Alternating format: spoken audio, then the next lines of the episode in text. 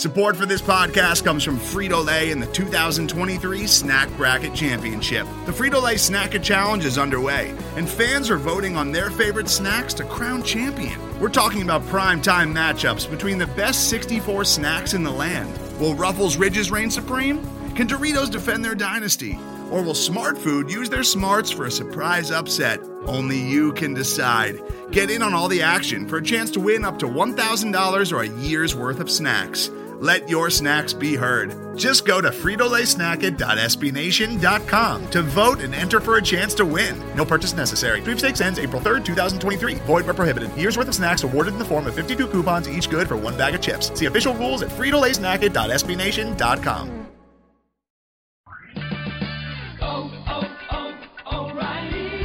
now at O'Reilly Auto Parts, pick up a bottle of Seafoam motor treatment on sale for $7.99. Plus, earn double O Rewards points. Help your engine run smoother and last longer with Seafoam motor treatment on sale now at O'Reilly Auto Parts. Better parts, better prices every day. Limit supplies. See store for details. Oh, oh, oh, O'Reilly Auto Parts. Blog Talk Radio. Hi.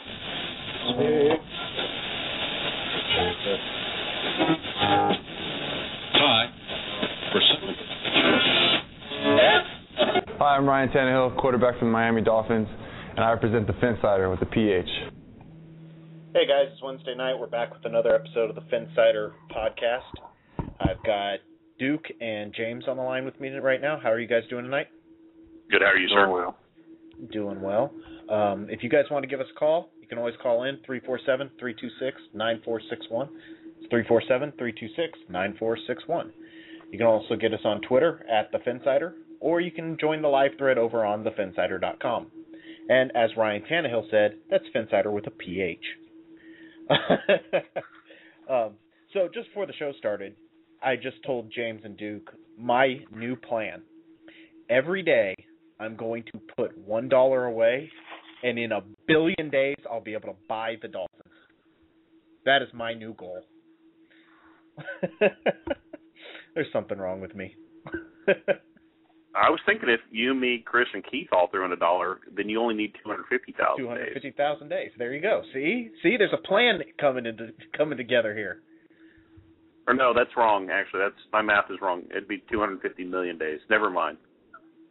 Yeah, you're right. Yep, because it's four. Yeah. Okay, so we just need to get 36 other people, and then it would be 250,000 days. Well, we we could we could do it at ten bucks a day, right? It could. We could. Then it gets I- expensive after a while. But we would have a lot of money. Dude, I could I could afford two hundred eighty dollars a month. Well, it'd be more than that. It'd be about three hundred bucks a month. But I could afford that I knew uh somehow I was going to own the Dolphins. Of course, I'll be like, how old would I be? A hundred and something by then? I don't even know. Uh, Finhead says he just wants you to breathe deeply for him, James. I'm kind of worried No, about that. Um, Ohio wants to talk about the logo and the Hall of Fame game. So let's start with the Hall of Fame game. Hey, the Dolphins are playing the Hall of Fame game this year. Hey, Okay, that's about the extent of that talk. no, so so everybody knows if you're listening, the Hall of Fame game will be on August 4th, I believe. Is that correct? Is it actually on August 4th? Um, yeah, on August 4th, which is the Sunday. That's my brother's birthday. So he texted me and said thanks for hooking him up with uh, the Dolphins playing on his birthday. Um, because I have those kind of powers, you know. Uh, but they'll be playing the Dallas Cowboys. Uh, Bill Parcells going into the Hall of Fame, which gives the Dolphins and the Cowboys tie-in. Uh, also, Cris Carter's going into the Hall of Fame, which one year with the Dolphins. And I'm missing somebody who's going in for the Cowboys. I can't remember who. um, Larry Allen. There you go. Larry Allen's going in. Um,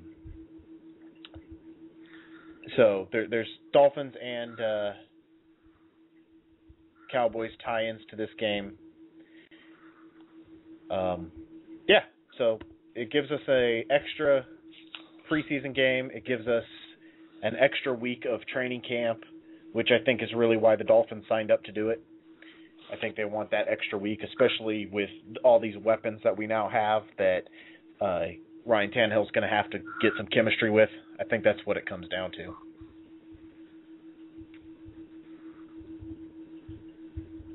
And everybody don't talk at once.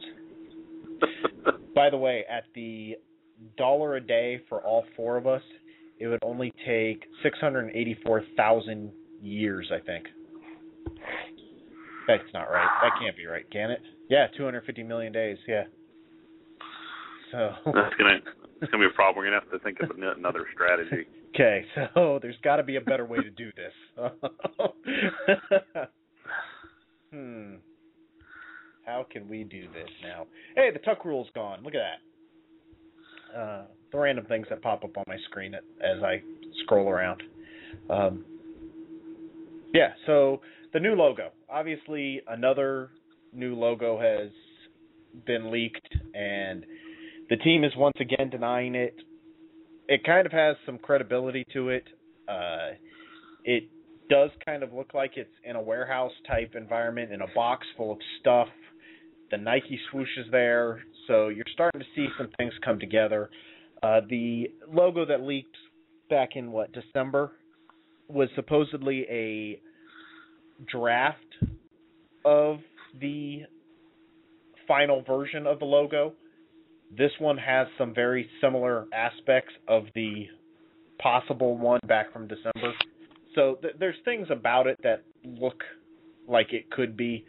The team's denying it, so take that for what it's worth. But Ohio hates the new logo, the leaked logo, but Ohio's hated every single logo that's come out, I think, because none of them match what's on his leg. So that's my theory. But but then his leg becomes retro, and retro's very in now. So That's true. his leg is very in now. It's like E Dove's head. Yeah, yeah. E E, e Dub seems okay with it. He's he's like whatever. So But I'm I'm watching oh, the Heat have now tied up the game. They were down by like 21 or something. They've now tied it up against Cleveland as they go for their 24th straight, I think. I don't know what any of that means. So The the the Heat are a basketball team. Um, oh, have they have this player called LeBron.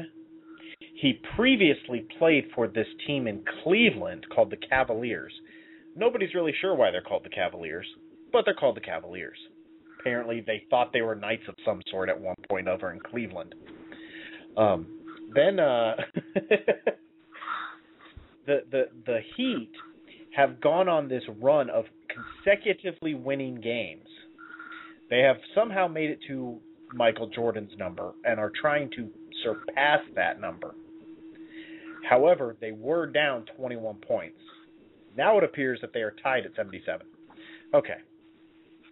And it was back to back threes from King James that tied up the game.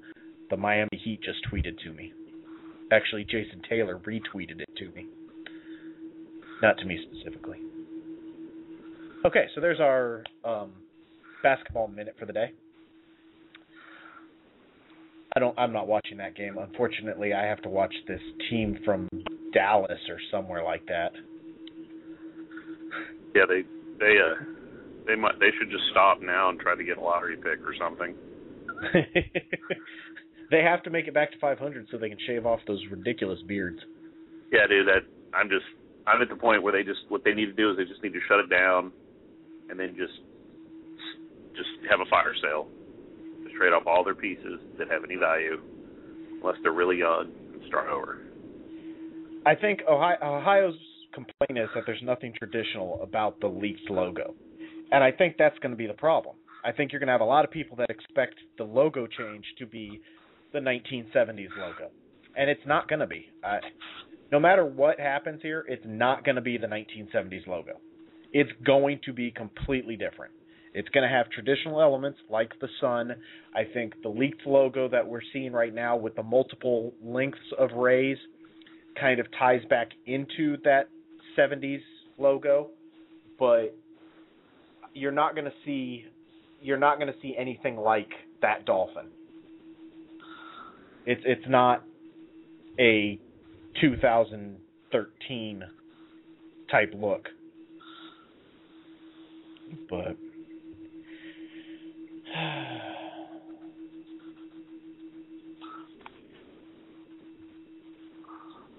Net Swag 12 has gotten greedy, so Duke, you can start coming in now to the show since we're apparently done with our basketball talk. Um, I can swing it to NASCAR, but we'll actually talk Dolphins. Um, Winston and Grimes is who NetSwag 12 is looking for. Wouldn't mind Osi either. Um, I think the Winston deal could probably get done here quickly. I have a feeling that the um, who's the other guy that we brought in today? Brandon Moore. There you go, Moore. Um, I think Moore could will probably get done tomorrow. I think that's going to happen. Uh, I think that Grimes, from what I've read, the interest in Grimes has increased over the past few days as the team actually starts, I think, starting to work towards signing him. I don't know if that'll continue. They met with him, let him go off and go meet with some other teams and get some other stuff worked out, but I don't think that I don't think the Dolphins want to spend big on him, but I think that they could be starting to try to work something out. So I think you could see three signings over the next few days, and reportedly the team is starting to talk Osi Umenyiora. So there is a possibility that there are four signings still to be made, and I think that that would pretty much cement us as the winners of the off season, and uh, pretty much get us to the draft. um, I'm just checking the Twitters. Um, I believe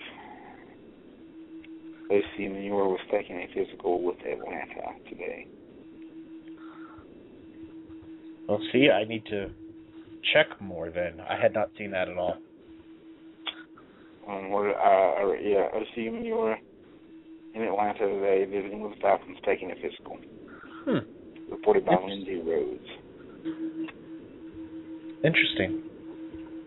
Because at the same time, I have Dolphins' interest in Osi Umenyiora is considerable, whatever that means. Hmm. Uh, you're not going to win them all. Yeah. We'll see how it goes.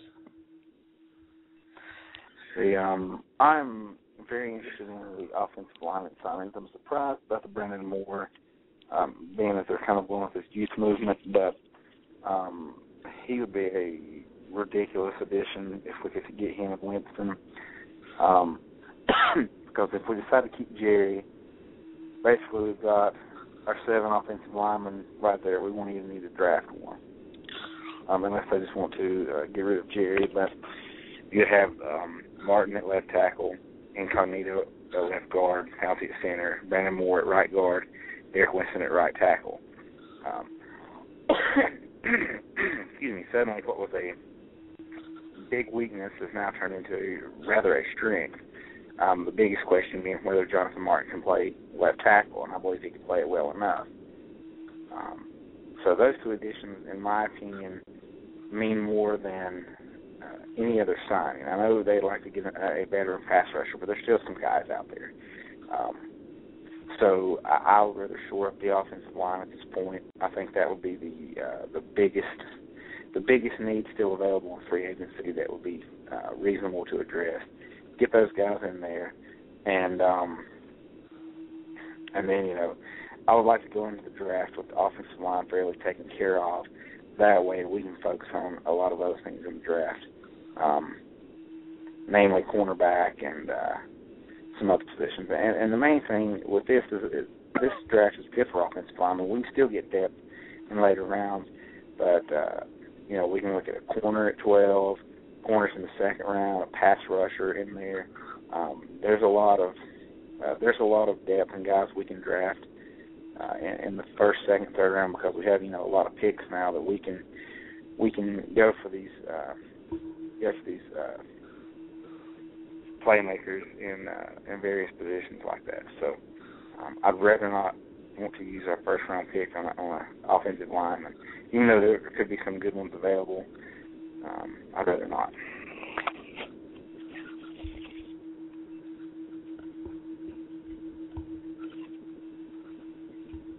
Hello. Okay, there I'm back. I don't know what happened there. I got put on mute and couldn't get myself out. yeah, I don't know.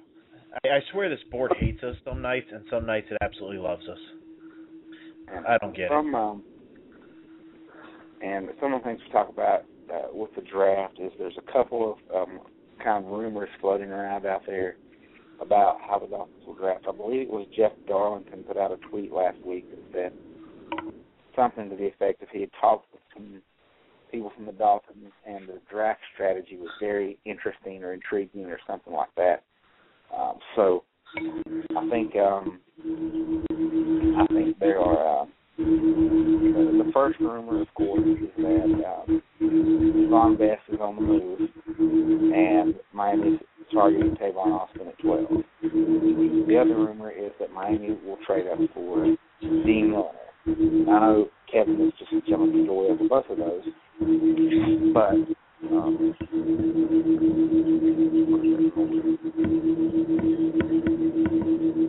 I don't hear a noise. I do. I hear it. What do you guys hear? I don't know what that noise is, but it's uh it's very annoying. Is it a ghost in the machine? Hold on. There it is. That went away. And now it's back? Yes. So it's something on my end. But I have As nothing. usual. I have no sounds going on right now. It's, it's always you, man. I know, but I don't know why. I'm not doing anything. I think you're you have catastrophic equipment failure over there on a constant basis. I don't understand it. So what's the sound like? I don't know. It sounds like a somebody blowing through a big pipe or something. I don't know. Interesting.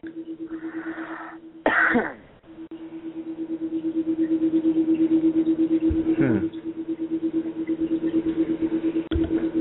So is it annoying enough to kill the show? Is that what you're telling me? It's it's pretty bad. Well, here, I'll mute myself and you guys keep talking.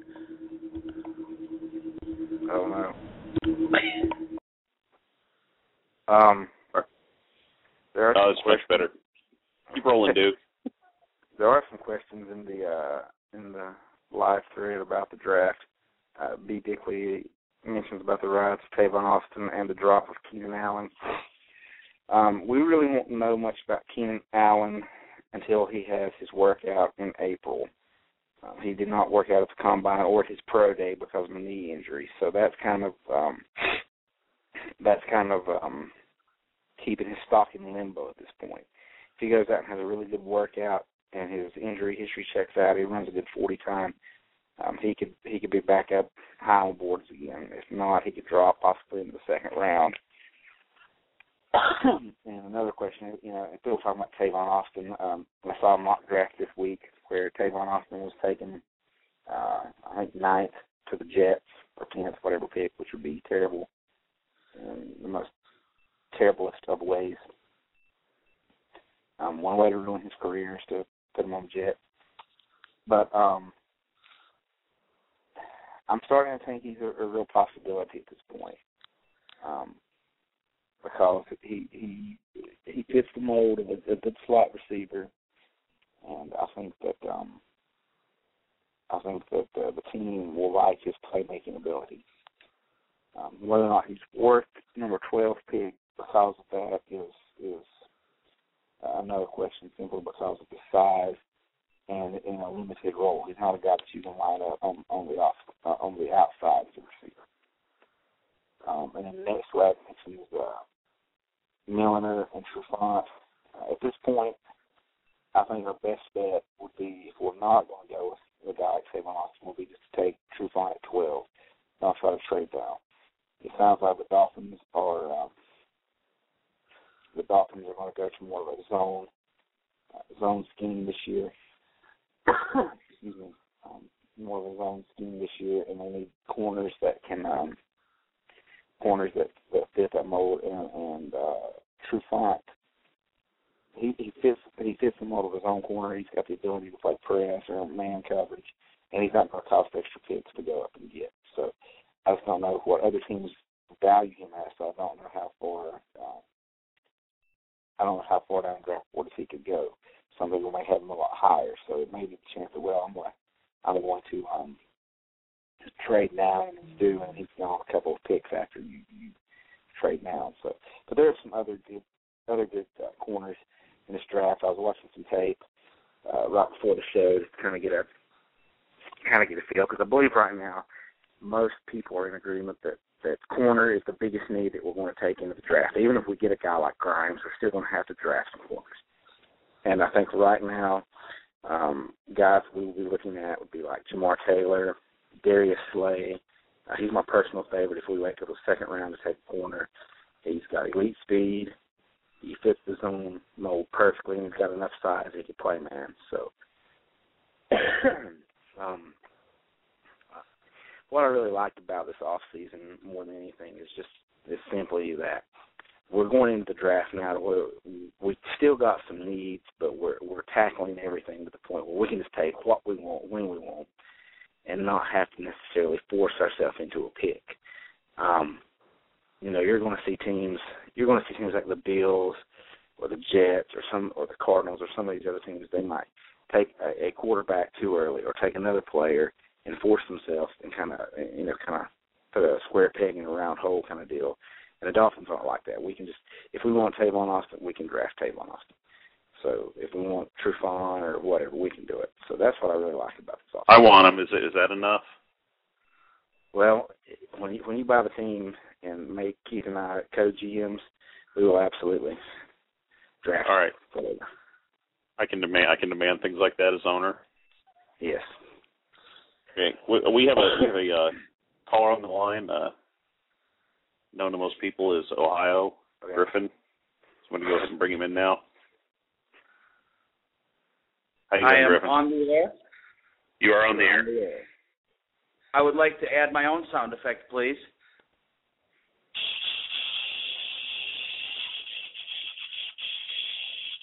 Yeah, go Dolphins. Who's pumped? Who is pumped? Oh, I am. Who's pumped about the season? Oh, I and am. we got, and we got the whole off season uh, to wait through yet. Oh, yeah.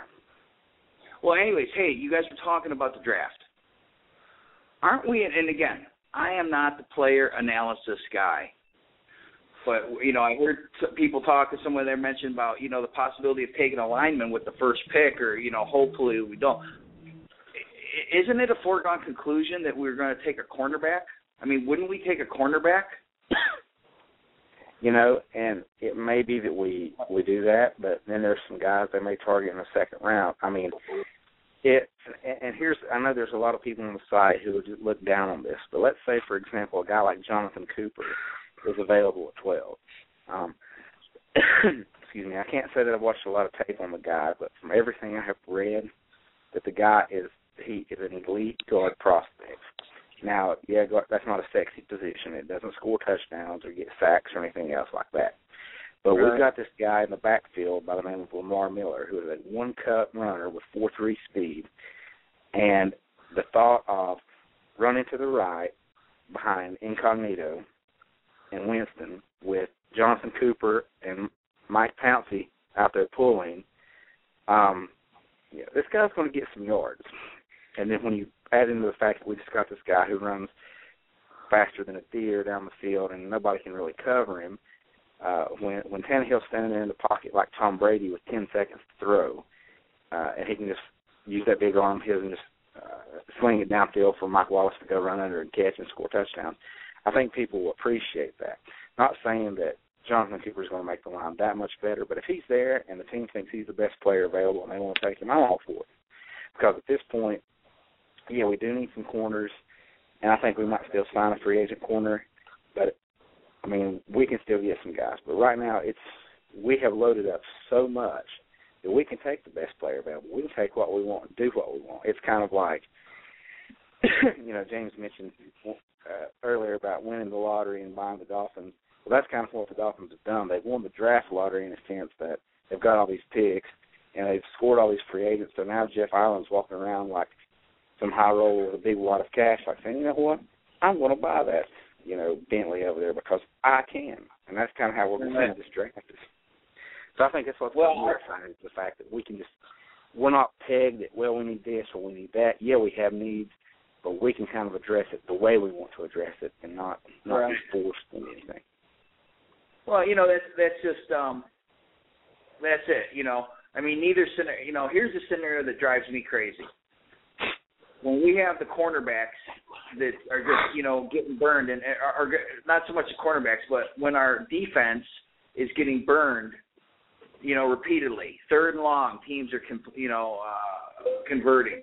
You know, things like that just drive me nuts. So that's why, in my mind, I think we need you know I'm waiting for the the time when we start addressing that cornerback issue, that secondary issue, uh, so we can tighten it up on that. That's one thing that drives me nuts as a fan is is you know giving up the big the big play passing.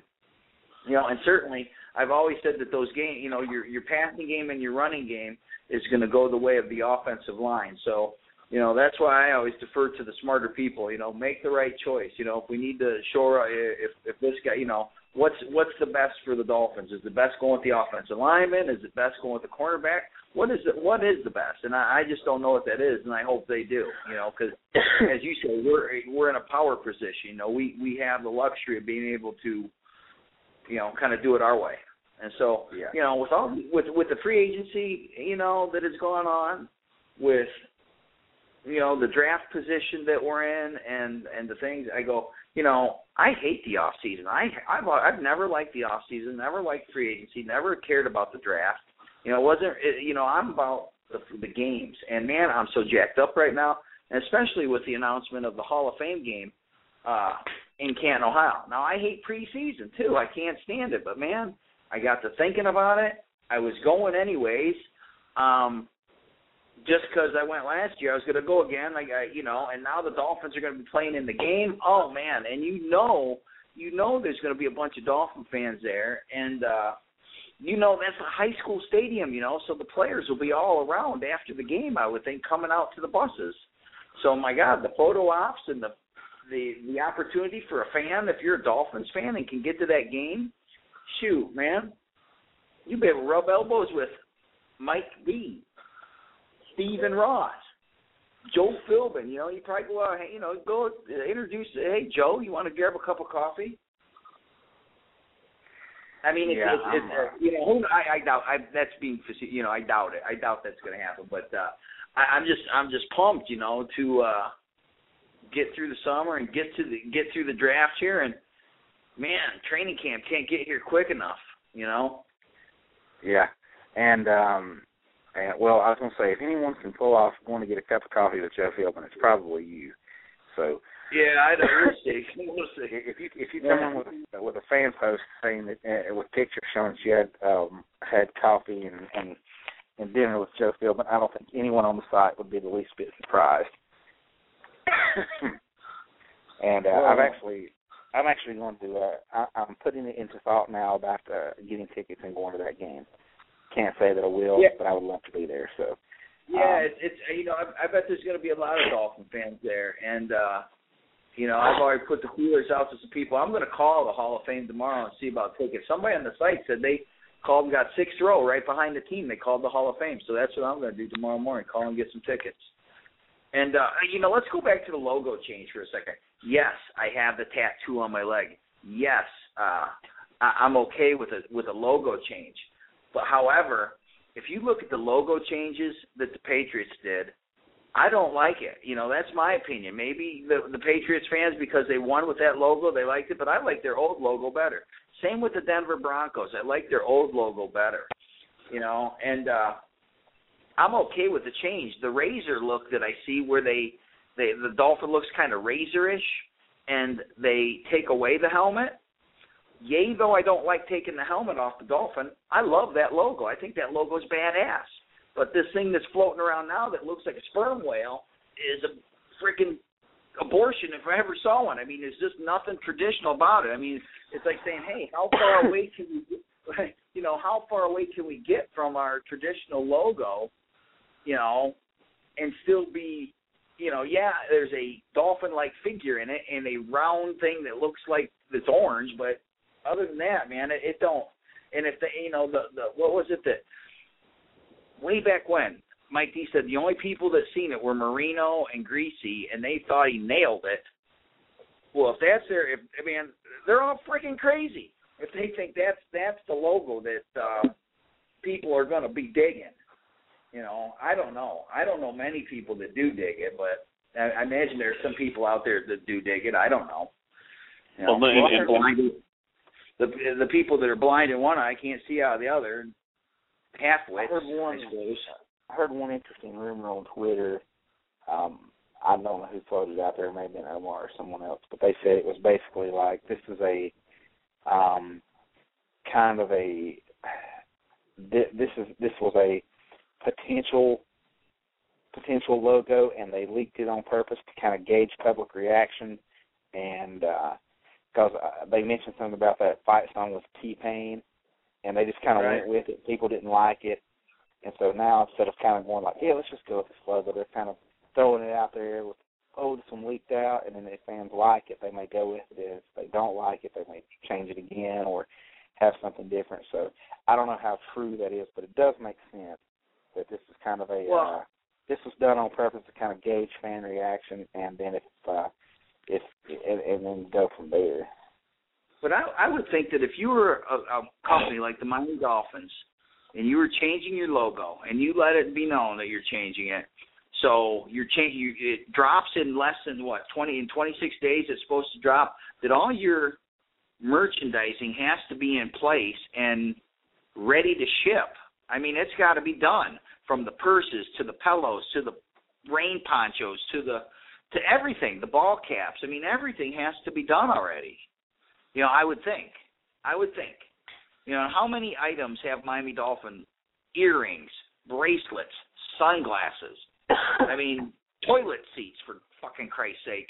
You know, uh, Well, it, you know, it, it'll be a, it'll be a long time before that full line of products is, you know, minted in the new logo. But yeah, the basic stuff. Well, okay, just Oh. take the clothing, the hats, the coats, the you know, I mean, I would think a lot of the T-shirts, the jerseys. You know, that Dude, they if could- you just They could they can do that. They can gear that up in under a month. It doesn't. I mean, look look look at look at a team that goes out and wins the Super. Look at a team that goes out and wins saying- the Super Bowl. You know, I mean, when when I lived here, when the Cowboys won the Super Bowls, within a week, every store was loaded with merchandise that says so Super Bowl winner this. those those Chinese sweatshops are really efficient. dude.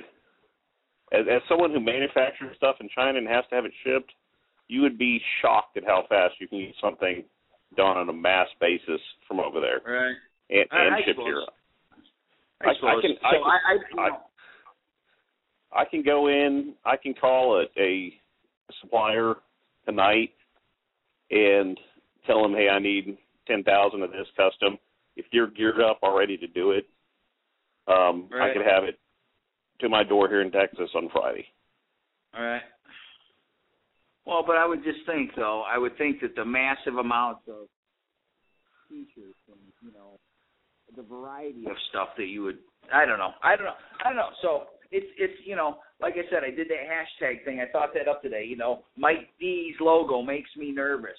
You know, I mean, it does. He, he's making me nervous. You know, now I like the razor that that razor look. You know, uh, and again, it's still in that tr- traditional format, right? It's got the sunburst. It looks the same with with the and the dolphin is in virtually the same position. We've 86 the helmet. I'm okay with that. That looks cool. I can get behind that, man. They switch to that thing. I'm buying it up, brother. I'm gonna buy it all, replace it all, because I'm gonna go buy all new. Now, if it's that other abortion of a logo, nothing. Won't spend a nickel. and you can mark my words on that. I I, I will spend a nickel. I'll go buy a, one of the towels and throw down a piss on it. That's pretty. Put that on Twitter. See, I told you you were shy, Griffin. Yeah. Well, I mean that's extreme. I would never piss on a dolphin towel. I just couldn't bring myself to do that. But God dang, I mean if if you know Mike Dee for one, you know he's probably he, he's from Baltimore, so he lived through when uh you know the Colts left town, you know, and and then the in comes uh so he's he's probably bitter, so he don't care about tradition, you know. I don't know. I don't know. I'm just I I- you know if he messes this up, I'm really gonna be down on Mike Dee. You know, I'm down with a logo change, just not down with, you know, like I say, a Denver esque, a New England esque type of overhaul that I just don't think is a, a, a an improvement. You know, that Rays man, if it's that razor look, boom, I'm down. I'm good. Let's go. Let's play ball. Next subject. You know, but if not, oh my God, I'm going to lead the revolt.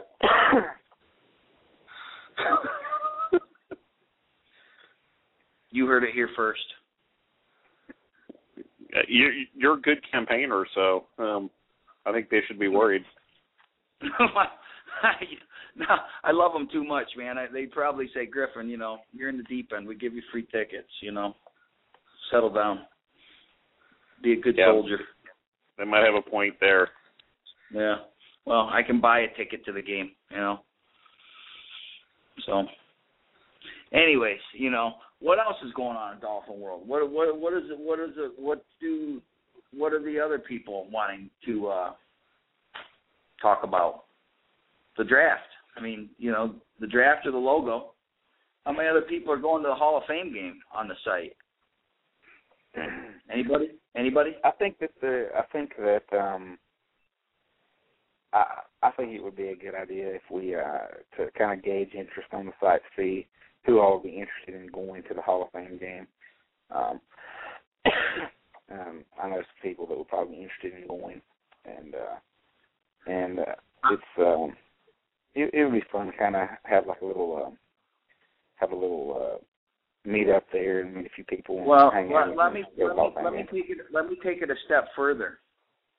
I'm gonna call them tomorrow and see about getting a block of tickets. If I can get a block of tickets, a group tickets, like I plan to do on one of the away games up north this year. I'm gonna put together a group like I did for uh, Cincinnati last year, and hopefully it won't be at the last minute like that was. But I'm gonna call the Hall of Fame tomorrow and see about a block of tickets. See what I can do there. It's as easy as setting up a uh, PayPal account and just having people email me the money, and then I get the tickets, and we have a block of tickets, and we go as a group if, if you know people are interested in that. I, I was just going to call tomorrow on my own accord, but you know if if there's some interest out there, uh, people who want to go to the Hall of Fame game, I can certainly look into a group a group purchase, and uh, you know I don't know what kind of showing the Dolphins are going to have that weekend, but I, I would say pretty solid, man. Because when Marino went in that place, that place was crawling with Dolphin fans. Now I know we don't got nobody going into the Hall of Fame, and I know the reason, you know, the whole Dallas uh Cowboys Miami Dolphins game is the whole got the whole Bill Parcells link to it, but uh forget that, man. Bill Parcells didn't do us any favors. Uh I'm going to see the Dolphins and and and the the new look Dolphins, you know. So um if there's some interest out there, I'm going to put a call out to the Hall of Fame tomorrow, see about tickets for myself uh for sure, and I'm also going to inquire about group tickets. So if people are thinking about going, um let's get some chatter out there on, on the site, and then we'll have an idea of how, what kind of number we need. Dead air. Anybody, somebody speak. Yeah, I mean, it's it's it's always kind of, I don't know what the word is. I guess disheartening to go to a preseason game because the starters and then guys going to play like, uh, you know, a few snaps. But even then, I went to the Carolina Dolphins preseason game last year and I watched the backups. And I'm like, this is the Dolphins. I don't care if it's bums that won't be on the team tomorrow. It's you know, it's fun to watch the Dolphins. Yeah, there. You know, I take that into into consideration too because I do hate the preseason and the first one, but you know, kind of like for me, I'm not even looking at it as a game. It's just more like a dolphin experience. You know, Mhm. going there, hanging out with other fans, more like a party, like a like a hey man, the season is almost here. Let's get this party started. So Yeah. my And see, I don't expectations think- are. I, I I don't think a lot of the fans who actually live in Miami kind of understand this, but Miami has a large following outside uh, outside of Miami, and you you watch the games on TV and you see Sun Life Stadium. It's it's it's you know empty and there's seats open, and and there's people like me and like Keith and James and guys who live other places that can't go there, but I would absolutely be there every week if I could. And I know for a fact I went to the I went to two games at uh, the Bank of America Stadium in Charlotte. One of the Dolphins played the preseason game this past year, and in 2009 it was a Thursday night game.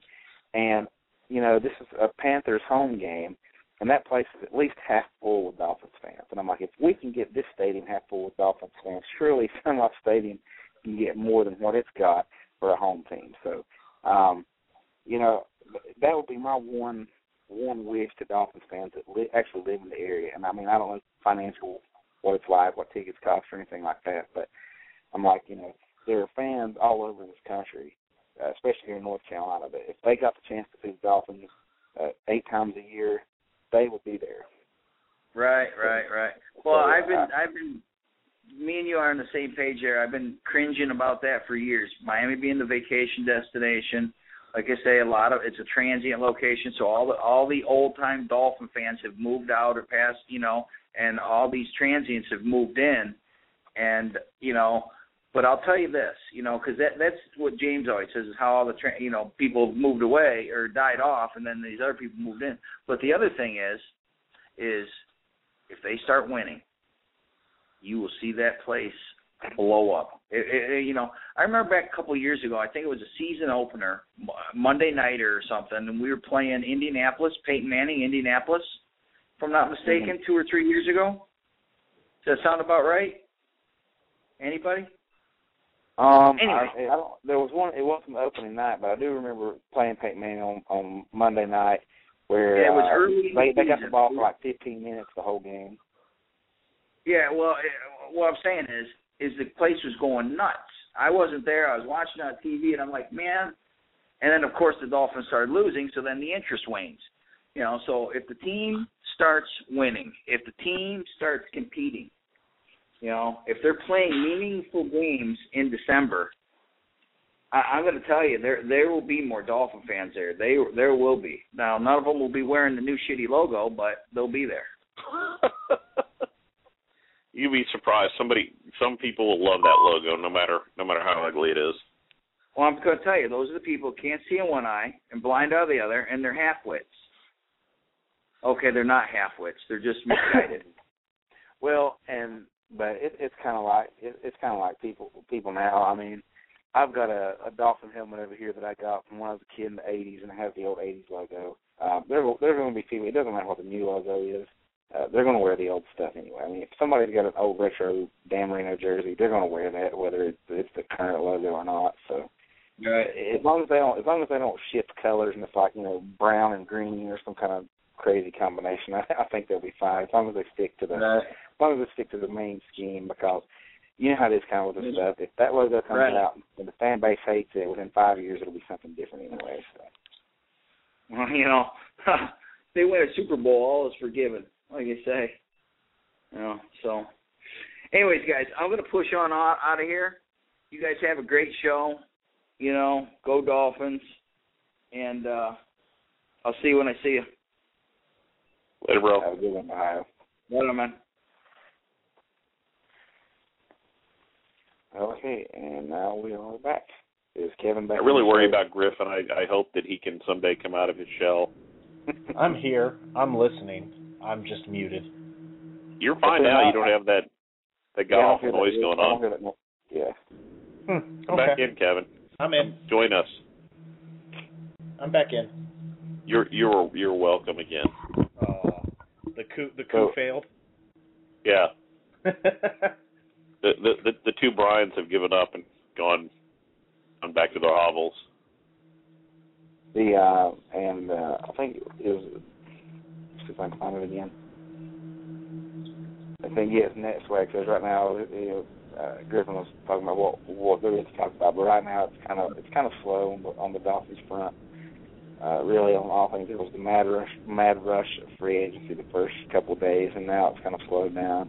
I expect the Dolphins make a few more signings, uh, but nothing. You know, I think we're going to get the offensive lineman, maybe a pass rush. I think, we're- I think everything from here on out is going to be bargain deals. We're just going to pick up, you know, uh, one year contract type guys and things like that. Um, as of this time last week, though, we had not signed Dustin Keller or Brandon Gibson yet. So um, those are two new additions. And Brandon Gibson offers good depth. Um, I think we can, in, this offense, I think with a good coach like Philbin, he can, uh, you know, teach him a little bit more and uh, make him a little more productive. I really like the Dustin Keller signing. And there's a couple of reasons for that. Number one, a lot of people are all about the, the Jared Cook sign, and the um, the I, I was not a big fan of it simply because he wanted a ton of money. If you look at that contract, it was a ridiculous contract for a guy number one who has not really produced any more than a guy Anthony Fasano. If you look at their stat, Anthony Fasano has I think about the same amount of yards, the same amount of catches, and twice as many touchdowns. Now, if you look at the two guys on the field, you would think, well, uh, Jared Cook would just blow him away. But he's uh, uh, a HWS guy, which stands for height, weight, speed, and he doesn't have the same production. However, Dustin Keller, he at least has a good excuse, and that's that he's been on crappy offenses, and crappy offensive coordinators, and and Mark Sanchez throwing him the ball. He's still productive. Are And you good thing calling like about Tony him- Sparano a crappy offensive coordinator? it's just gonna say the thing. Well, I could, I was being nice. Um, I get the beat the ready. um, the uh, uh, yeah. Well, I anytime you say Sparano, just hit the beat. Um, but with Keller, you, you've got a guy who, who's got speed. Uh, Keith and I watched some college video of this guy, and he, he's basically just another wide receiver. He's not the big red zone threat. But what I really like about it is this does not. If you give that kind of money to Jared Cook, you're not you're not drafting a tight end. With with with Keller in the fold, you can still go out there and draft a tight end, get some guys there that can be red zone threats. And now suddenly we went from this team with limited offensive potential to um, now, now ju- let's just say for a minute, my my prediction or my my bold prediction for this draft is that we're going to draft Tavon Austin at 12, use one of those second round picks and Davone Bess and move back up into the first round and grab a cornerback. So let's say we do that, and then, and then with our other second round pick, we draft Gavin Escobar or one of those tight ends. Okay, uh, Escobar happens to be my favorite. So now you've got Dustin Keller, a rookie tight end, Egnew possibly developing, um, Tavon Austin, Brian Hartline, Brandon Gibson, Mike Wallace, um, Lamar Miller in the backfield. This offense went from being a plodding red zone offense all the way down the field to a team that scares you to death, uh, an offense that scares you to death. So, um, you know, a couple of good draft picks, we can turn this offense into a juggernaut. And that's why I like the Dustin Keller pick is because it's so versatile that he can be used in a variety of ways. And I think that's what's going to happen. I think this coaching staff's going to get that out of him. So that was, um, yeah, just that signing was, was a good one. I really liked it because, um, you know, you can never go wrong with too many weapons on offense like that. I think uh I think that's part of the problem right now is where we are picking. And at 12, you're not going to get value for some of the positions that we need. so it's almost at 12 it's almost got to be a luxury pick or best player available type pick just because we need a cornerback but unless we're up there getting Dee Milliner you're not a, a pick of a cornerback at 12 doesn't really do you any good because in the second round you could get somebody of equal talent or some of those other positions so I think you're looking at it's almost got to be a offensive lineman or take somebody like Tavon Austin that you're not going to find his skill set in the second round. And yes, it's probably high for him. He should probably be going somewhere in the 20s. But if you like him and he's not going to be there in the second round, you have to take him. Well, I, I disagree with a couple things there. Uh, one is I, I'm, I guess I'm higher on Desmond Trufant than most. I think he's worth the 12th pick. That, that's that's neither here nor there. The other thing I disagree with is what you said about Tavon Austin. Everything that I'm reading says he is a top 15 pick, and there's Yeah. absolutely no way he makes it past the Rams. He just does not. They've got some young players, but they just lost their biggest crutch in Danny Amendola. So, um, if, if, if Tavon Austin's there for the Rams to pick, they are taking him. He definitely, if he, if he falls, if he somehow falls past them, he doesn't make it past the Vikings. So, um, he is he, he's going to be a top 15 pick. the issues with him, uh, with us drafting him, are going to be number one. Um, what do you do with Davone Bess? Because if you draft him and use a high pick on him, now you've got you, you just signed two big free agents. You re-signed Hartline. You've got Bess. Now you've got this fifth guy that you just use a high pick on. Where are you going to fit him in? The second question, uh, that is probably the biggest concern about him is durability. Now the guy's had good durability in, in college. He's um, I don't think he's ever missed any games, um, and he used to play running back, so he's probably used to the contact. But again, this is college going to the NFL. So if he's running across the middle and gets lit up by you know uh, Karlos Dansby, whoever he plays for, uh, you know how quickly is he going to pop back up? Can he stay durable? Um, of course, you know he's going to get in the weight room. They're going to probably bulk him up. I think he weighs like 175 or 78 or something at the combine. So they can get him to about 185. He'll be in good shape.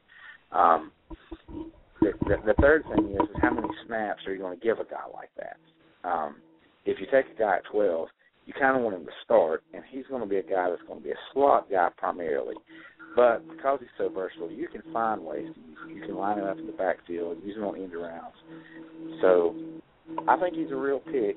The the fourth thing is not really a concern for me as much as it is for Jeff Ireland, is that he's not prototypical size.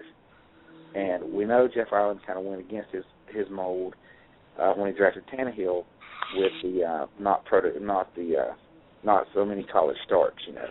So, you know, and Ireland mentioned he's going to go with his, you know, he's going to find guys with a certain size, certain speed, things like that. So it, it makes you wonder if he's going to, um, if he would even consider him at 12, simply because he's five seven and not six foot, you know. But the more I, the more I think about it, and, a lot of people on, on Twitter are getting to the point now where, where if you mention his name, they just stop talking to you. But I think he's a real possibility at 12 for the Dolphins now. I, I didn't think so a week ago, and and I do now. I think a player who the Dolphins could really want to be there, and unfortunately, well, maybe fortunately for us as a fan base because we are all about the offensive weapons type guys, is um, Lane Johnson. I think the Dolphins could really be looking at him. They could be, and I read that he was one of the first that they interviewed at the combine. Um, I personally don't see him being there. Um, with the offensive tackle market being the way it is, um, I, I have read that uh, the Chargers are trying to get in on the Eric Winston Eric Winston deal. Right. Uh, from what I'm reading about him, is he wants to play for the Dolphins. The Dolphins want him to play for them. Now it's just you know, they're kind of, you know, Yeah. haggling over price. So I think that deal gets done. That team is desperate for offensive line help. If Lane Johnson's there at 11, um, it's going to be it, it's going to be a big shock if they don't take him at at, at 11. Yeah, I think And I think just about every mock at this point is saying Chargers take Johnson. And and another interesting uh, thing that happened this week was that Jeff Backus from Detroit retired. Yep. So Detroit lost their starting starting right tackle to free agency, their starting left tackle to retirement. They've got Riley Reiff that they drafted last year. They're probably going to start on the right side. Um, at the fifth pick, they may take an offensive tackle as well. Um, it, it's not guaranteed that Luke Joeckel is going number one overall, but he's kind of the heavy favorite right now. So don't be surprised if if some of these teams that need tackles, um, like for example uh, Arizona or San Diego, don't try to move up and get a guy because they're afraid they're that you know it's possible that Lane Johnson could be gone by the time Arizona picks. I think seven. So if um you know some of these teams might try to move up and take a guy like that. Um, they they may try to take um you know I I don't think Chance Warmack will be on the board for the Dolphins. I don't think he fits what they do. I think Jonathan Cooper absolutely will be. I don't think he's available either. I think he's gone. Yeah. Um, the one guy right now that appears locked in at 12, that will be there at 12, uh, is Austin. That that would warrant that pick. Right. Um, I know people, you know, kind of iffy about the corners. Some places have Trufant and Rhodes lower. Some of them have them higher. Uh, but uh, I mean, it, it, it's so interesting to me, and Keith and I talk about it because we're so confused. I mean, last year at this point, we kind of knew we had basically three or four pe- players pegged. The Dolphins were going to take at nine or eight, and you know, we kind of knew, all right, it's going to be a quarterback, or it's going to be a right tackle, or it's a, a pass rusher, whoever. We kind of had it kind of narrowed down. This year, it's all over the board. Um, and, and that's a good problem to have because there's all kinds of options. I mean, what if Cordarrelle Patterson's there at 12? You know, if he falls that far, you take a chance on a guy like that who has very similar athleticism to Tavon Austin, but is six two. Uh, so, um, all kinds of interesting stuff can go on. It's it's. I'm probably going to drive myself crazy between now and April, uh, thinking about it. It- It's going to be a very interesting month. Once once we get past free agency, and to some degree we're already getting there. I mean, like you said, free agency is slowing down. We're in that second week. You're not going to see any big, huge deals come out um, unless somebody gets cut, obviously. And I think that you're going to see a few pickups here and there. It'll be big for us, but it's not going to be Mike Wallace big. So I think that you're going to start to see free agency slow down now, but you're going to start to see the draft picking up. And it is. It's going to be an interesting month to get to the draft. I mean, we're Well, this weekend is a month out, I think. What is it? Yeah, like Monday is Yeah, a month pretty ago. much. What do you think, Keith? About. Hi, Keith. Hello. I was just trying to Welcome to- segue you into the into the show since That was that was didn't his figure- introduction of you.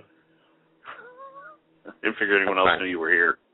I sure did. I'm making my bracket I'm listening to you guys. So, You uh, have, you have you have Miami well- winning it all. I do. You're awesome. Of course, of course, I have the U winning it all. The problem is I have them. I think Louisville. Well, I, I'm just gonna say this, and then I want to get into football. But uh, last month, I I started to think about the pools I was gonna get into, and I was like, you know what? I'm going with Louisville. That seems like a really good pick, and I just know that everyone in the I'm in a in a pool with about 200 people, and I just know that when when the games start tomorrow, and you can see who other people has as champs, I I know all those people are gonna have Louisville, and I'm just I can't do it. So anyway, uh, I do think I think there's going to be a major offensive lineman run in the draft, and I think that uh, we're probably going to be on the outside looking in, uh, in in regard to offensive line in the first round. Which I I, I like uh, Jonathan Cooper a lot. I think that if we could get Jonathan Cooper, well, I think he he uh, he fits the the value and need at that point. Uh, Philbin, he's Philbin this week talked a lot about how he wants to. He's looking for these these ultra athletic linemen, and Cooper's like that. Cooper is probably just uh, a notch below Pouncey in terms of just overall athleticism, and, and I mean we've seen we've seen Pouncey take off and run downfield with with running backs. So, but I think that uh, something Duke brought up that absolutely valid right now is uh Detroit. I think Detroit will take a tackle at five. Um, a guy will go at number one. Uh, the Raiders could take one, depending on what Jacksonville does. although I think that it looks like Dion Jordan and Sharrif Floyd will will both be in the top three from what I've read. I think Geno Smith goes four to Philadelphia, and then Abbott. So if Detroit grabs that second right or that second left tackle off the board, then I mean you're looking at a stretch where Arizona needs a needs a tackle. Uh, I know Tennessee just got Levitre, but a lot of people think they could take a tackle, and San Diego will absolutely take a tackle. Or I mean, and then you start looking, and then if the tackles aren't available, uh, the guards are rated high enough where these teams could also look at them. So I think if we had a decision uh, between Warmack and Cooper, I would take Cooper hands down any day of the week. And I, I mean, I think Warmack's an excellent player, but Cooper couldn't be a better fit for our offensive line. He really couldn't. Yeah. And I mean, yeah, and I'm, honestly, I'm so not far off from one. I'm gonna say I'm so aggravated because earlier in the season, Lane Johnson and uh, Cooper were two of my second round steals because that's about where they were pegged coming into the season. I thought, man, I read some stuff. I was like, yeah, these guys would be great picks in the second round. We would load up on the line. And now we're talking about top ten, top eleven picks. So it's like crap. I know. I mean, it it sucks, but I mean that's it's funny because we we expect this this sort of positional inflation. But did somebody turn on a microwave or something? What is that? Uh, probably Kevin. Is, Oh, am I doing it again? Yeah. Dang it! The, yeah, your microwave is on. That's that's a funny No, description did, of did Kevin sound. just did, did Kevin just climb into his dryer? Like what is going? It was much worse earlier. Oh man. Anyway, uh, it, it's funny because you expect that it, that sort of inflated positional value out of uh, quarterback, uh, sometimes pass rusher. Our cornerback, we're seeing it a, a, a little bit this year, but um, it's funny to see it happening with uh, guard. I mean, and that's pretty much the case right now. So, just just something to kind of keep an eye on. I think Yeah. what's interesting is, um, you know, looking at looking at how kind of the draft sites were at the start of the year. The draft was so heavily loaded. Um, it was so heavily loaded at the top with, with defensive ends. I mean, you had all these guys like I mean, Mingo, Montgomery, all these guys were top five, top seven picks.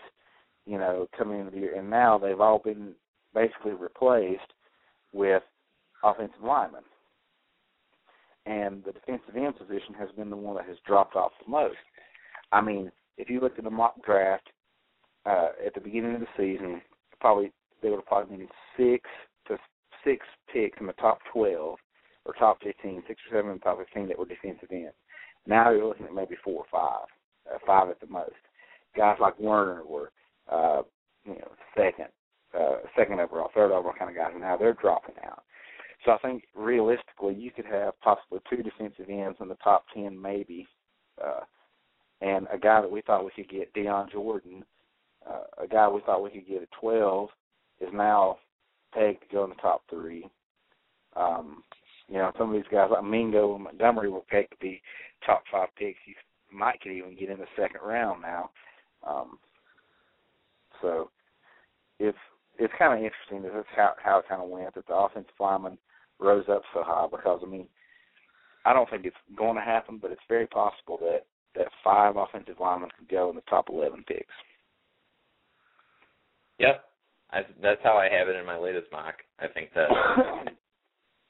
I mean, that's what when I say we're we're on the outside looking in, I, I think that um, that could be the case.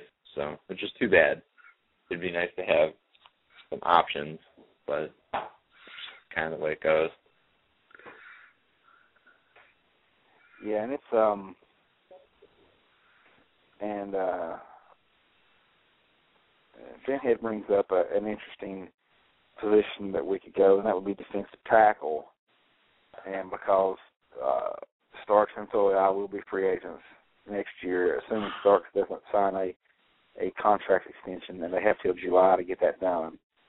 Um, and one guy that we never thought would be available there would be Star Lotulelei. So if he's available at 12, Um, and the guy threw up like, you know, 700 reps of 225 today or some ridiculous number. I can't remember. It's somehow we're in the high 30s. Um, you know, the guy had the heart issue, but medical say he's good to go. Um, do you still see him as being a top top 10 pick, or does he fall to us at 12? And if he's there, how strong would you consider, given that the defensive line is already a strength for us, and that we've got a guy, and we can get a guy under contract with Starks, uh, how interested would you be in signing or drafting a guy like Lotulelei at, at 12? Uh, it's a tough one. If I'm if I'm bringing in Lotulelei, it's more because I'm looking forward, uh, or I'm looking ahead to when uh, Paul Soliai, uh, his contract comes up. I think that if I'm looking if I'm looking to replace Starks, even though Starks is uh is a he's kind of I mean, uh, this is kind of a generic comparison, but in a way he's kind of a Sharrif Floyd where he can play almost any position on the defensive line. I mean, he's he's that athletic. So, uh, but if I'm looking to replace Starks at number 12, I'm probably going to go for Sheldon Richardson. Just in terms, because I mean, if I'm if I'm going to bring in a guy like that, I mean, we have all these guys at defensive tackle who are uh, guys who can absorb multiple blocks, um, uh, occasionally shed double teams. I'd like to I'd like to really bring in a guy who could give us you know sort of a pass rushing boost on the inside, and I think that Sheldon Richardson would be that guy. So if I'm bringing one in someone at 12 and it's a, and it's an interior defensive lineman, I'm probably going to roll with Richardson. But that's not to say that uh, I'd be disappointed with Lotulelei, because I mean, if you're going best player available at 12, and, I mean, and his medical checks out, which I think it will. I, don't know if it gets any more BPA than than Star Lotulelei. I mean, he was. I thought before the season he was the number one player in the country. I still think he's a top five player in the country.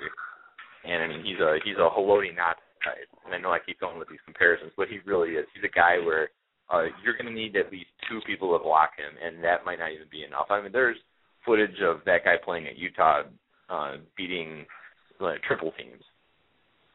Like they literally, there were some games where they literally would throw three guys at him, and he would just push them around like kids. So something to consider well for sure. We have a lot of options uh, yeah, and, and we kind of have a, a pipeline to Utah. It seems like. Yeah, yeah, uh, in a lot of ways, uh, for good and for you know good and bad. So. And, and here's the thing that I think a lot of people are getting kind of, you know, a lot of people getting paid on paid on off or this guy or that guy. Uh, and I'm one of them. I've been a Trufant fan for months now, and and I you know, at this point, if we take him, I would be sad. If we don't, and we pick somebody else, I would get over it pretty quickly. But the, um, you know, there's a lot of good depth in this draft at certain positions, and what we are planning to do. Let's say we don't go with Tavon Austin. Yeah, he's got, you know, he's got some elite skills, but you know, if if we skipped over him and took a guy like say Markus Wheaton, who's got good speed uh, in in the second or third round, I don't think we'd be dropping off, you know, too terribly much. So, you know, I think we are going to go really best player available. So let's say we take Lotulelei in the first round. You know, you work him into rotation. Or maybe even a guy. Heck, I don't know. You, you find a way to get him in the lineup, and suddenly you you know you made a strength even stronger but you can still build on on weaknesses in the second round. I mean, this this draft seems to me to be so deep at the positions that we need. So um, it, it's going to be interesting. I mean, I at this point, I really can't say I would be disappointed with any fit that the Dolphins make. I really don't want Warmack. I don't think he fits. But aside from him, really, um, and I wouldn't be overly upset at that. But I really, I think there's so many ways the Dolphins can go, and it just only good things are going to come from it, in my opinion. Yeah, I agree with you. Uh, also, what is the noise in the background now? Not me, I can tell you that much. Well, Kevin, stop that. It, I'm not doing anything. I'm sitting. I love how we automatically assume it's him then. I mean, probably it's- is. that, He's he's That- the that easy does- target. that it speaks volumes that whenever whenever there's background noise or we hear like homeless people in the background or something, it could be anything, and we think that it's Kevin's fault. I, I don't know what I'm doing about it. I'm sitting here on my couch doing nothing. Sensitive much, Kevin? Sensitive much? Um, oh man, I just made the most insane bracket. This is like my upset bracket, and honestly. If this one ends up coming through, then I'm gonna just go buy some lottery tickets while I'm at it. Uh, so I, we we ask this question all the time, or we talk about this question. As of right now, uh, coming up on the last week of March, if you had controlled the number 12 pick, who would you take? Who I would take? Who any of you would take? Please chime in. Austin.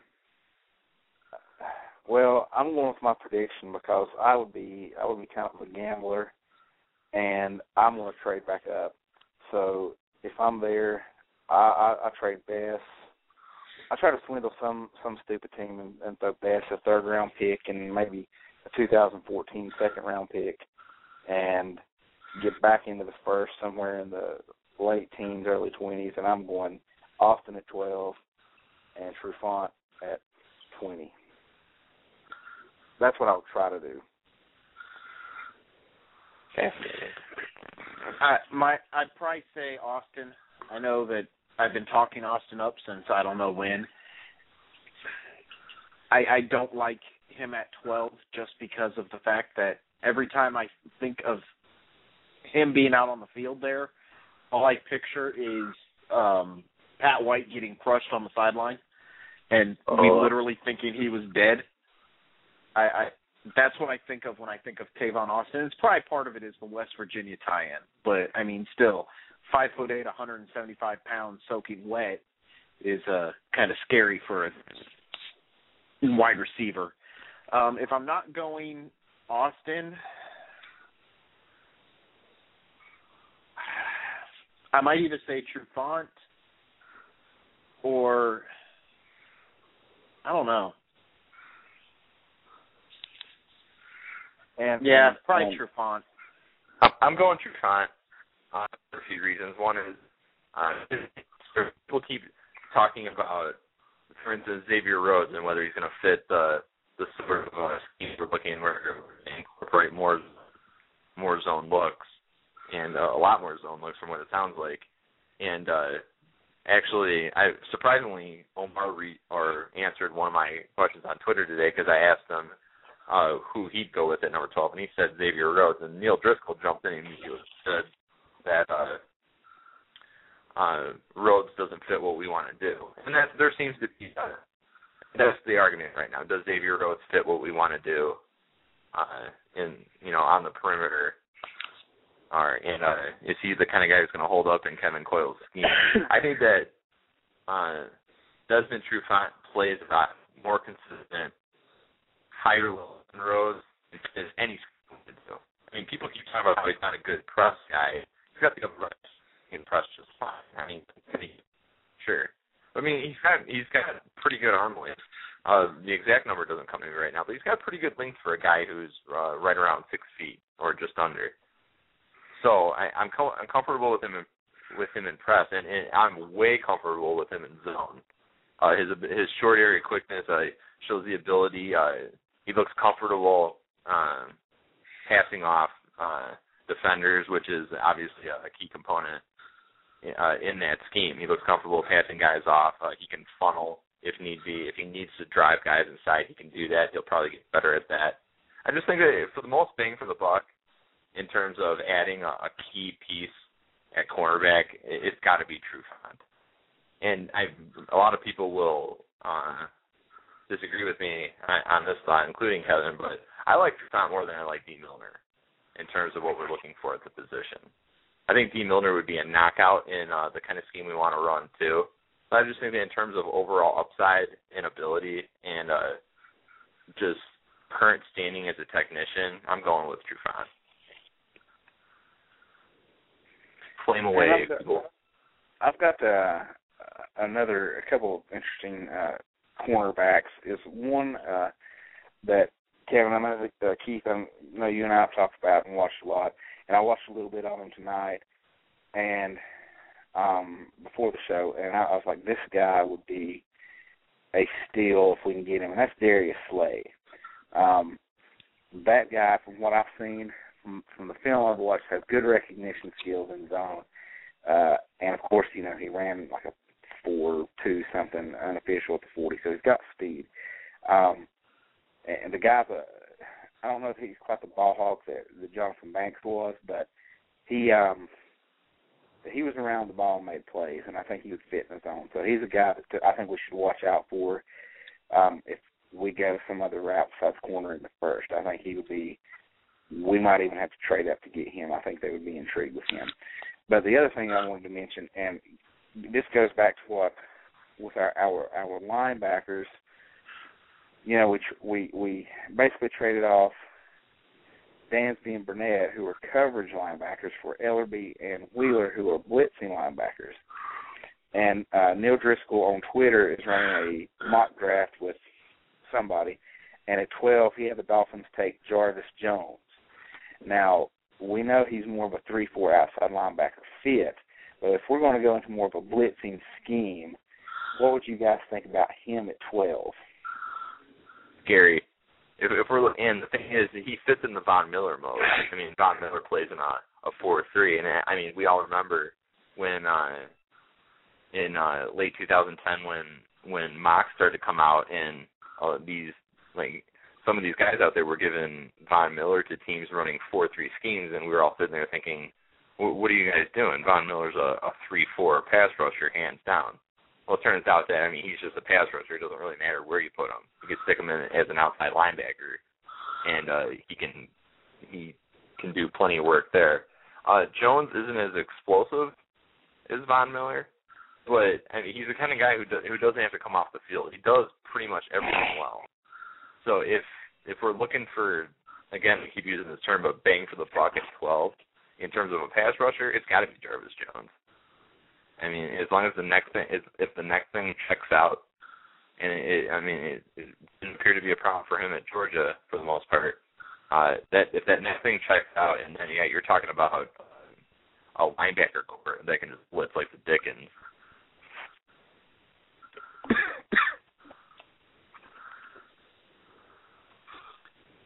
We are a talkative group tonight, aren't we? yeah, I just saw that that pick on that that mock and thought it was kind of a, an interesting pick. And um I know another guy. I don't know that he'll be available there. I don't think he will be, but I think a, a, another guy that will absolutely uh, pique the interest of the Dolphins. And Keith will know exactly why I'm mentioning this, and that's Ziggy Ansah. And uh, that guy would be great to fit into a rotation and develop because we've seen what he can do on tape. Um, number, the main thing is the guy when he tackles you, when he gets his hands on your tackle, you're not you're not getting out. Secondly, he's got great athleticism um, and apparently good awareness. The third thing is that uh, something came out around the owners' meetings that um, there was the um, what is it called with Obama? It was the birthers.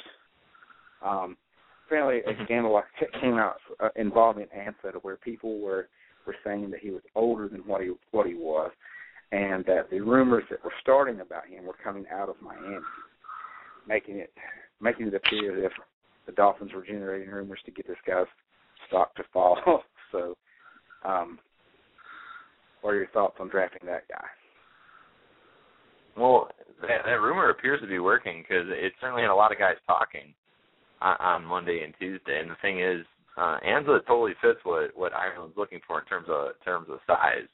I mean, we we keep hearing about these size requirements that Ireland has. If, if that's the case, I have a hard time believing Ansah uh, falls short of those requirements. I think he's like six five, two seventy one. Can play any position on the defensive line. Is fast and explosive uh, off the edge.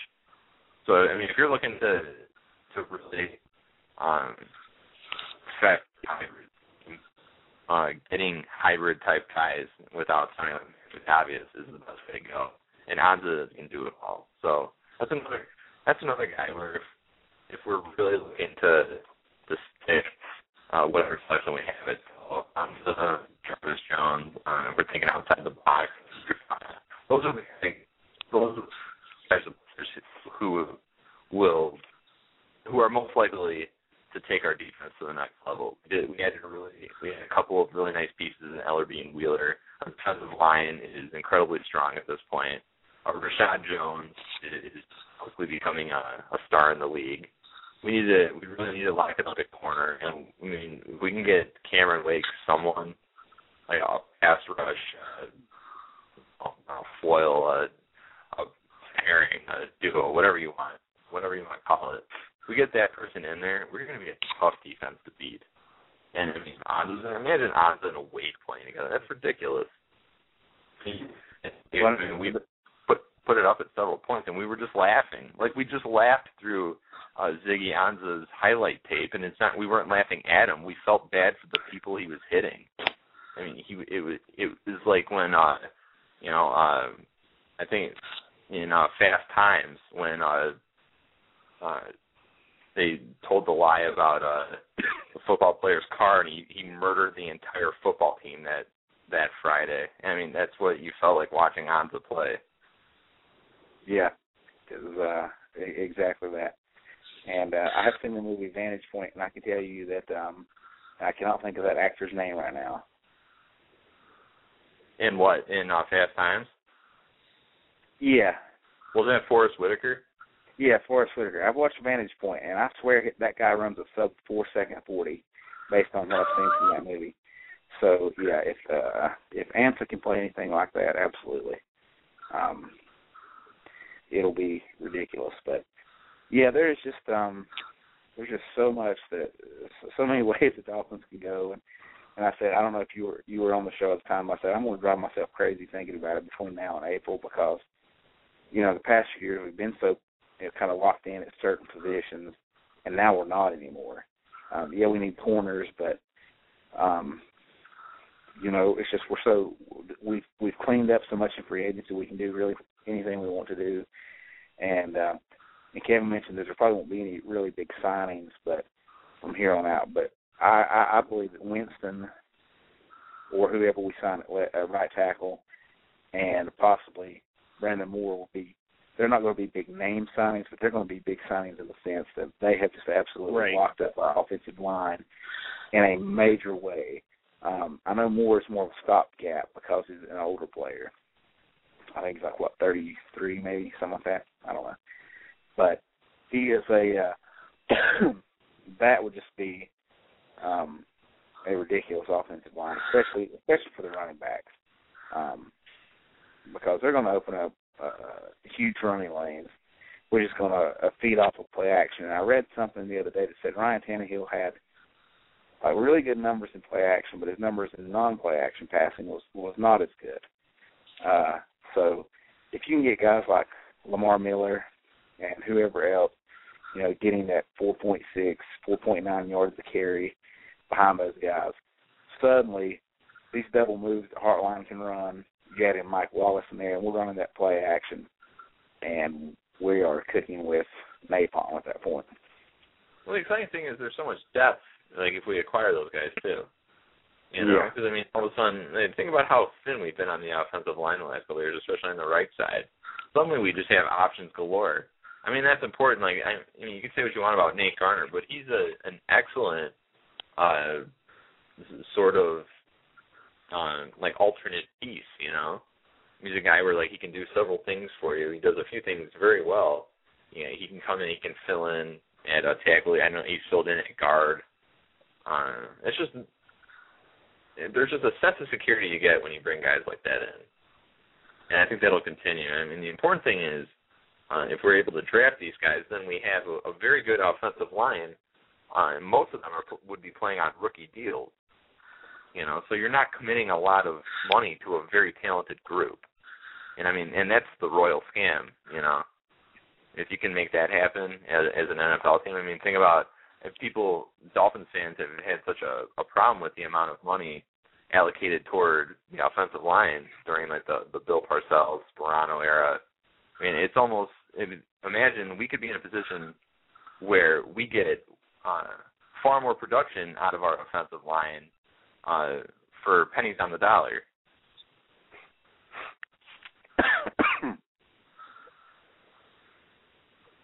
Yeah, I'm I'm I'm I'm hoping we can get those guys signed up. I know that um the the visits are kind of over and no deal's been struck yet, but from everything I read, uh, Winston and Miami are kind of on the same page as, as wanting wanting wanting to be here. It's a matter of uh, of money. So, uh, and Jeff Ireland is is kind of hardcore when it comes to this stuff. I mean, that's one thing I don't think people. That's one thing I don't think people will give him a lot of credit for. Um, and in years past, it didn't really work, but this year it kind of has. I mean, we got the guy in Mike Wallace, and we paid him what we were going to pay him, and I think we kind of priced everybody out of the building on that. Um, we kind of figured after on Saturday of the tampering period when people were like, "Oh, all these teams are interested in Wallace," and then the next day, oh, nobody's interested in Wallace but the Dolphins. It was kind of like Jeff Ireland just kind of put that as checkbook and put it on the table and said, "Yeah, if you want to compete, you're going to lose." Uh, and then everybody else, however, he got, you know, on his, his deal. I mean, the rumors were that Dustin Keller wanted, you know, big time money. Jeff Ireland said, "This is what I'm going to offer you," and then he came back. So at this point, he's he, he's playing with house money. So, you know, go ahead and go with it. I mean, you know, if, if Eric Winston wants a, a bigger contract, we'll say this is what we're going to offer. If you want to be here, you'll take it, and I think Jeff Ireland gets his guy. Yeah, I don't understand why people continue to feel like Jeff, Jeff Ireland's not getting it done. Now, if you're saying he's not getting it done uh, in a season sense, then sure. I mean, that's yet to be that's yet to be proven. But uh, you have to like the way things are lining up right now. I mean, it's just it's smart. Everything these guys are doing is smart. They sit there and they pay a lot of money to Mike Wallace, and his contract contract is structured in a way where after after that big cap hit in year two, you have a lot of options if he isn't producing at, at the, the level that you want. I mean, it's almost like they spend a lot of money. They have a lot of money left over, and they can roll that over if they want. Personally, I hope they do. Um, they've they've made a lot of big moves and brought in young. I mean, they didn't sign anyone over the age of 28 years old, in my opinion, and, or uh, to, or if I can, to my knowledge. Uh, so you're bringing in all these younger guys who are, you know, borderline second contract age, uh, and you didn't you didn't back yourself into a corner to do it. Like we're not staring down the barrel uh, at a you know cap apocalypse in a couple of years as a result. Yeah, yeah. Can we For take the record, calls I've decided. For the record, I've decided I want to go a different direction in the draft. Oh, I want Mark. I want Margus Hunt. Are you kidding? I want Hunt, You- and then I want, and then I want Clowney next year. All right. Life is good. That will be ideal. Life is good. You're a sucker for Jadeveon Clowney and Margus Hunt, are you? I, I remember now. We I now I remember this conversation we had last night. Yeah, I, I do. I, I like. uh I, I like that idea. Margus Hunt and Clowney up the middle, and uh you- you're good to go. I mean, it, it doesn't matter that uh Paul Soliai and uh Randy Starks are free agents next year. See, I'm solving problems before they become problems.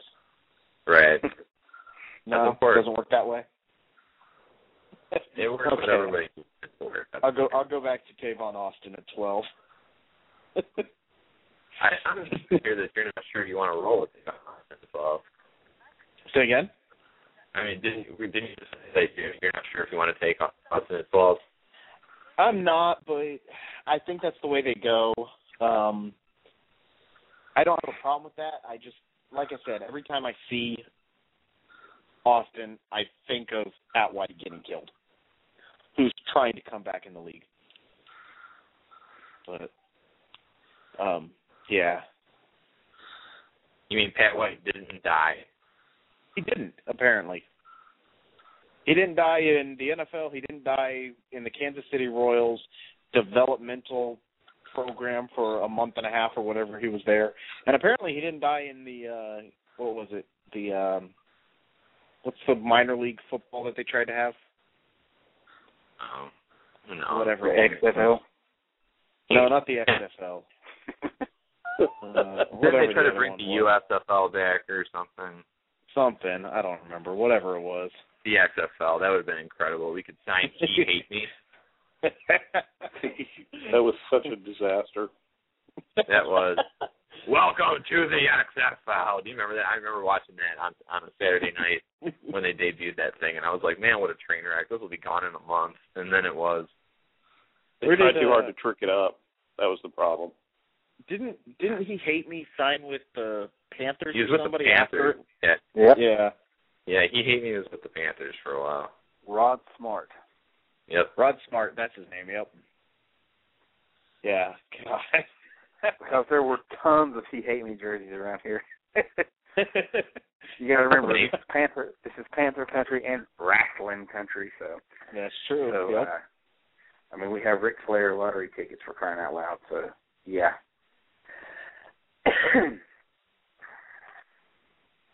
Makes me want to put someone in the uh, figure four leg lock. Um, little joke. I'm Sorry, I'm just putting Oh. together my last. uh I keep coming down to Louisville and Miami in my bracket. Looking at all these Florida. upsets. You know I have what? Louisville. I have See. Louisville and Florida in the championship. I, yeah, I, I have Louisville and Miami. You know, the thing is, Florida's got a really easy road if they play their cards right. They do And- exactly. I I did not go into it thinking Florida was going to get there, and every time I'd match them up, it's like they can win that, and they are a team that very much so. They're good one day, and then the next day you're just like, what what what just happened here? So Mm. they'd have to be hot, and they'd have to be hot through the entire tournament, but they do. They have an easy route. Yeah.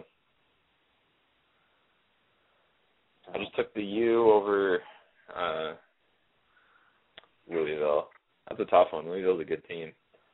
Speaking Um, of which, since we're talking about it again, hey, if you haven't joined the Phinsider group yet, we have a uh, NCAA bracket group on Yahoo. It's the fourth uh, article on the page right now. So right under the cover, there it is. Get all the details. Hit the link. Join us. I think we only have about 12 people in there right now, and tomorrow's the last day. So get in there and let us see how you do against my wonderful picks of Florida going to the championship game. Well, see, here's the thing. Did that Uh, sound salesman enough? No, you made you you sound like an ass when you did that. uh, I'm, I'm I'm I'm kidding. It's just I have I feel like I'm the like the resident uh, ball buster. Like the it's almost like I'm Daria on the site, if you will. So uh you're a Florida Uh, fan, so technically I am. you uh your bias stands out, but I will say that uh I thought that Florida should have gotten a lower seed than four. That's not to say I don't think they're a good team. I just think that the the way the way that uh they blew that to Ole Miss, I thought they should have been like a four seed. That said, to get the three, uh they're pretty much playing on a uh the highway version of a or a freeway version of a bracket.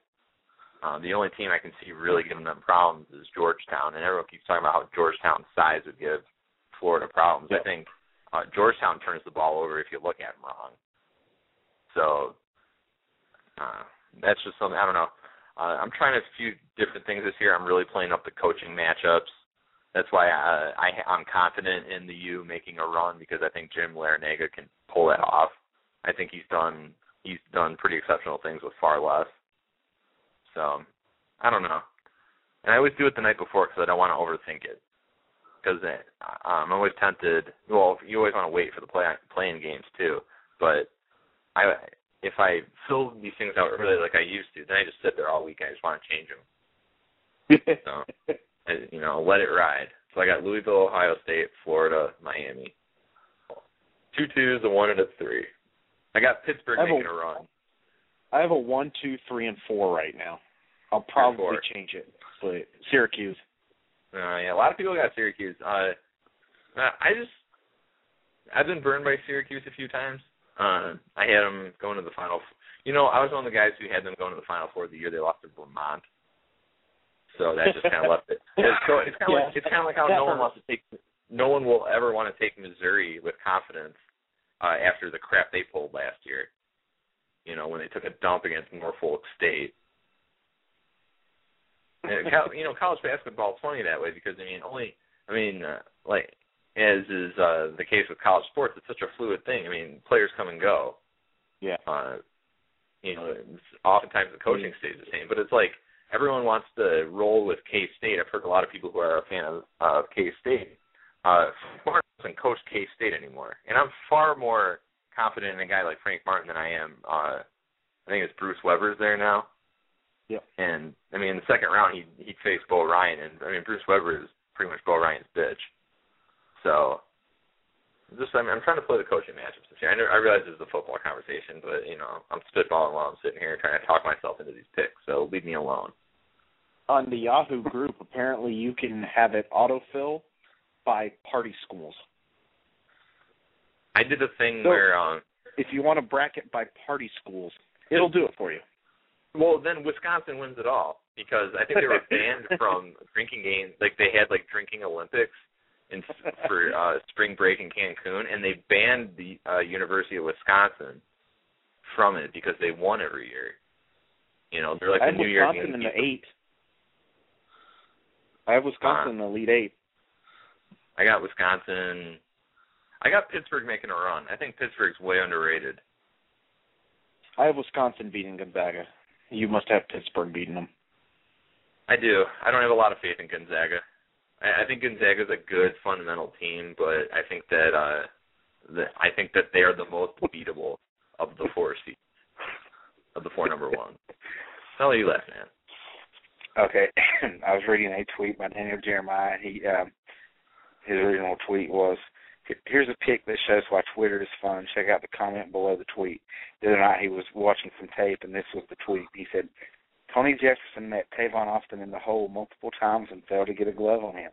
That's a tough assignment." Now, of course, you can catch that. And then Tony Jefferson tweeted back to him, "Add move the sticks. Rough night. LOL."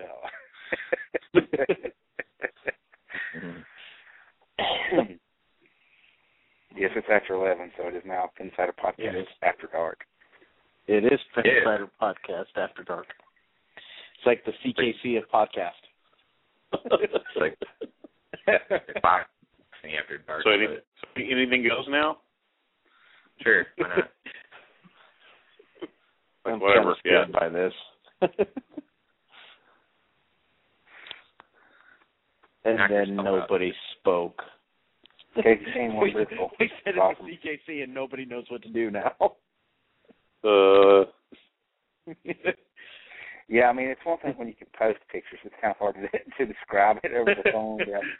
Here's well, a chick. there she was laying on the. uh, I do have this rated as everybody on the podcast, so uh, if I need to change the ratings, let me know. I wasn't able to hear the the uh the Daniel Jeremiah thing because uh part of it cut out, so I didn't even hear what you guys were laughing at. Unfortunately. We didn't really want you to hear it anyway. Okay, fair enough. Duke, if you want to tell it again, I'll let you. All right, hi- hi- the- his tweet was he's talking about a, a pic showing why Twitter is fun. This is something he tweeted uh yesterday. He said Tony Jefferson met Tavon Austin in the hole multiple times and failed to get a glove on him. That's a tough assignment. Of course, you can tell how kind of dirty that sounds. Tony Jefferson tweeted back, "That moved the sticks. Rough night. LOL." Oh boy. Oh, I don't even know what to say to that. Blair, have a comment already. Nice. I I am uh posting all over the site right now. Sorry. So, so things have changed, I see. Yes, things have changed. I don't know what. The more things change, the more they stay the same. That's what I'm sticking with. Okay. Okay. And yes, Jason Scott, we do have Ric Flair lottery tickets. Commercials for everything. Woo! Yeah, right. Figure four leg locks for everyone. This podcast has 444 comments. That's amazing. Why? Yeah, the It's um, good podcast. the uh, Google Hangout the other night that you didn't show up to. I think we had what 22 live viewers and like Yeah, five we hundred had- plus comments. A lot of people who needed to go to bed. The one that was like at one in the morning. Well, I was I was going with Rams all night. I couldn't get back until that point. Hey, we pulled it off.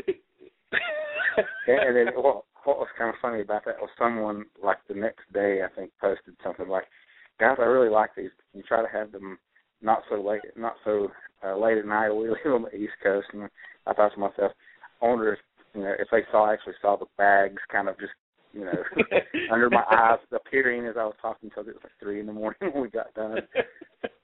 I, I could probably go back and watch that and think, "Good gosh, what was I on?" Because it was it was kind of late, but that's how we roll. We're Dolphins fans. We're hardcore. we are hardcore. Indeed. Uh, since uh, we seem to be dying on the talk, and I'm looking through the live thread, and I don't see anything popping up other than apparently the most career game-winning drives by a quarterback are Dan Marino at 512, thanks to James. Um, I'm gonna go ahead and uh, say goodnight to everybody. Uh, Ohio, thank you for calling in. You guys, obviously, thank you for calling in and co-hosting. Uh, everybody in the yeah That that was 51 drives. That that uh, that two was number two. Oh, that's two. I was gonna say that's a lot, but you said that, and I thought, wait, no, that that's not right. That can't be right. It doesn't make it's any late. sense. Leave me alone. Before we um Yeah, before we go go. I, I was over on uh, Gang Green Nation and they had a post up about uh Brandon Moore visiting the Dolphins and one of the comments by someone named Big O his comment it started out the header was butt fumble and then the actual comment said if you can't get rid of the fumbler, get rid of the butt. So oh. Please tell me that was wrecked. That's awesome. Okay, so on that note, remember if you can't get rid of the fumbler, you get rid of the butt. Good night, everybody. No doubt. good night. Good night. Switch to Sprint Unlimited Basic, featuring TV from Hulu and 500 megabytes of mobile hotspot. Plus, for a limited time, get five lines for only $120 per month. Hurry to a Sprint store or call 1-800-SPRINT1. Offer ends 8-16-18 after 131-2020. Pay $32 per month per line for five lines with auto pay. One Hulu limited commercial plan for eligible Sprint account. MHS reduced to 3G speeds after 500 megabytes per month. Coverage and offer not available everywhere. Excludes taxes, fees, and roaming. Requires new lines. Subject to credit and 3 activation fee. Video streams up to 480p. Speed maximums. Use rules and restrictions apply. Amazon has everything for back to school. Zebra lunchbox? Check. Cool Adidas gear like t shirts, shoes, and backpacks? Check. Triceratops folders and pencils? Check. Laser Cat t shirts? Check. Get your back to school shopping done now at Amazon.com slash back to school and enjoy free shipping on millions of items. No need to leave your home or hassle with crowds. Amazon.com. No better place to get everything back to school from A to Z. Hello, you're listening to Simone de Rochefort, one of the hosts of The Polygon Show. It's a show all about the video games that you'll never have time to play, brought to you by four friends who are just as passionate about food, soft drinks, and TV shows as we are about video games.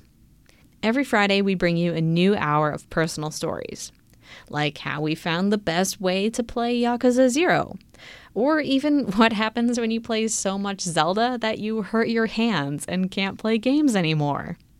Above all, we just have a really good time talking about the games that we love. Check out the show on Apple Podcasts or your favorite podcatcher. You can also find us at Polygon Show on Twitter and send a tweet to say hi. Thanks for listening. Today's episode is brought to you by Cars.com.